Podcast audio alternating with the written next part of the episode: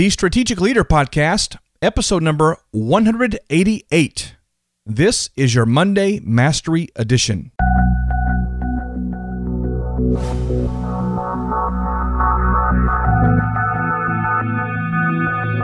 I want to talk about today one of the elements in personal healing, which is a part of the four cornerstones framework. I'm talking about identity. Who are you? No, who are you really? So, my name is John Doe. Well, I know what your name is, I know what's on your driver's license. What I'm asking is more of a heart level question Who are you really? Who do you believe yourself to be? What identification have you taken on by way of ownership? And how does that affect the way you live your life and relate to other people? When we're born into this world, we are born with a genetic imprint already on us that comes through our DNA, through our bloodline. This may sound crazy to you, but science has proven that even uh, in the womb, while we're being carried by our mother, there are emotional imprints taking place. We hear things, we perceive things, we feel things, even in that state. Then we're born, we come into the world, and our environment dramatically shapes the way that we view others, the way we view things, and especially the way we view ourselves. There's an old proverb that says, As a man thinketh, so is he. So it stands to reason it's very important that you get to the root of what do you believe about you. I will tell you there's nothing more important in the world than to fully grasp and understand what it is you believe about you. And if the results you're having in your life today are not really uh, what you feel like they could be, I would challenge you that it's possible you are functioning on limiting beliefs. You're functioning on false identity. You're impersonating someone that you're not. Imagine. So here's the piece. There's all kinds of wonderful illustrations and stories, but there's a great story that comes from the Bible. Talks about a guy by the name of Jacob. Uh, the Bible talks about how when he was born, he, by the way, he had a twin brother, and they were born, of course, obviously at the same time. And as they were born, being born or birthed, uh, the Bible talks about the, that Esau, his brother, came out first. And specifically, the Bible says that he was red. I, I suppose his skin was very red, and that he was very hairy as a child.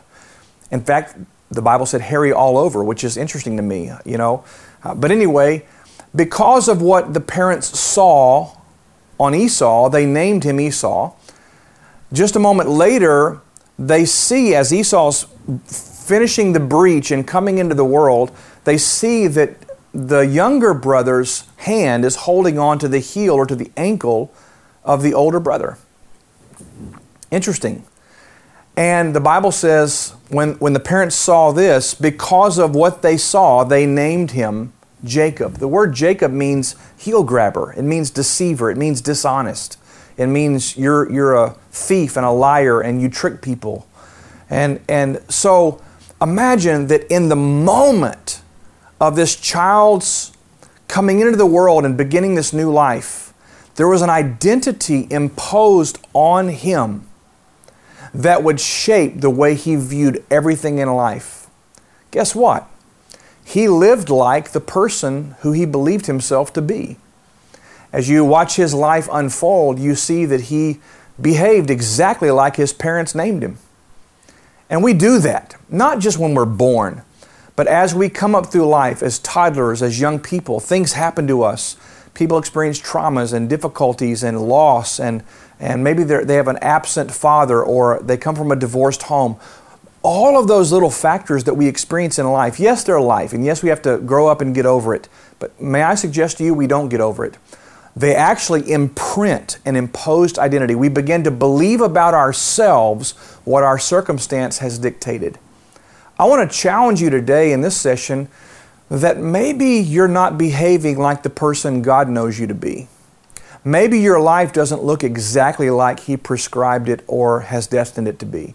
Maybe you're functioning under a false identity. I want to challenge you as we explore more and more this personal healing aspect to, to think about your life and look at the history that's there and maybe even ask God to help you to identify places where you took on shame, you took on guilt, you took on, I'm not good at that, I'm not smart, I'm not uh, talented enough, I'm not gifted enough, I'm rejected, nobody likes me, nobody wants me. All of these things that we talk about create very strongly anchored limiting beliefs and they add this pressure to this imposed identity. Uh, don't let that be the case. You need to know who you are. More specifically, my prayer is that you discover who God says you are. We're going to explore this even further as we go along. Thank you. Well, I'm excited to share with you the opportunity of diving even deeper in your personal journey toward building the strategic life you were intended to live. We've been talking about the four cornerstones for strategic living around here for a very long time, and now you can access an online video course and the Four Cornerstones for Strategic Living book for yourself.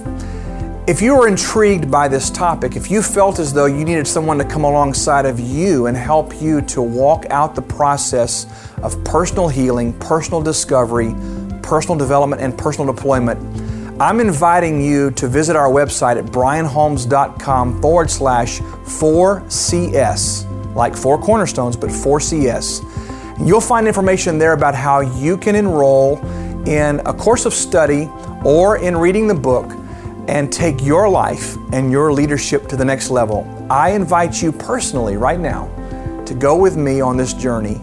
Let's build a strategic, a powerful, and a meaningful life together. Thank you.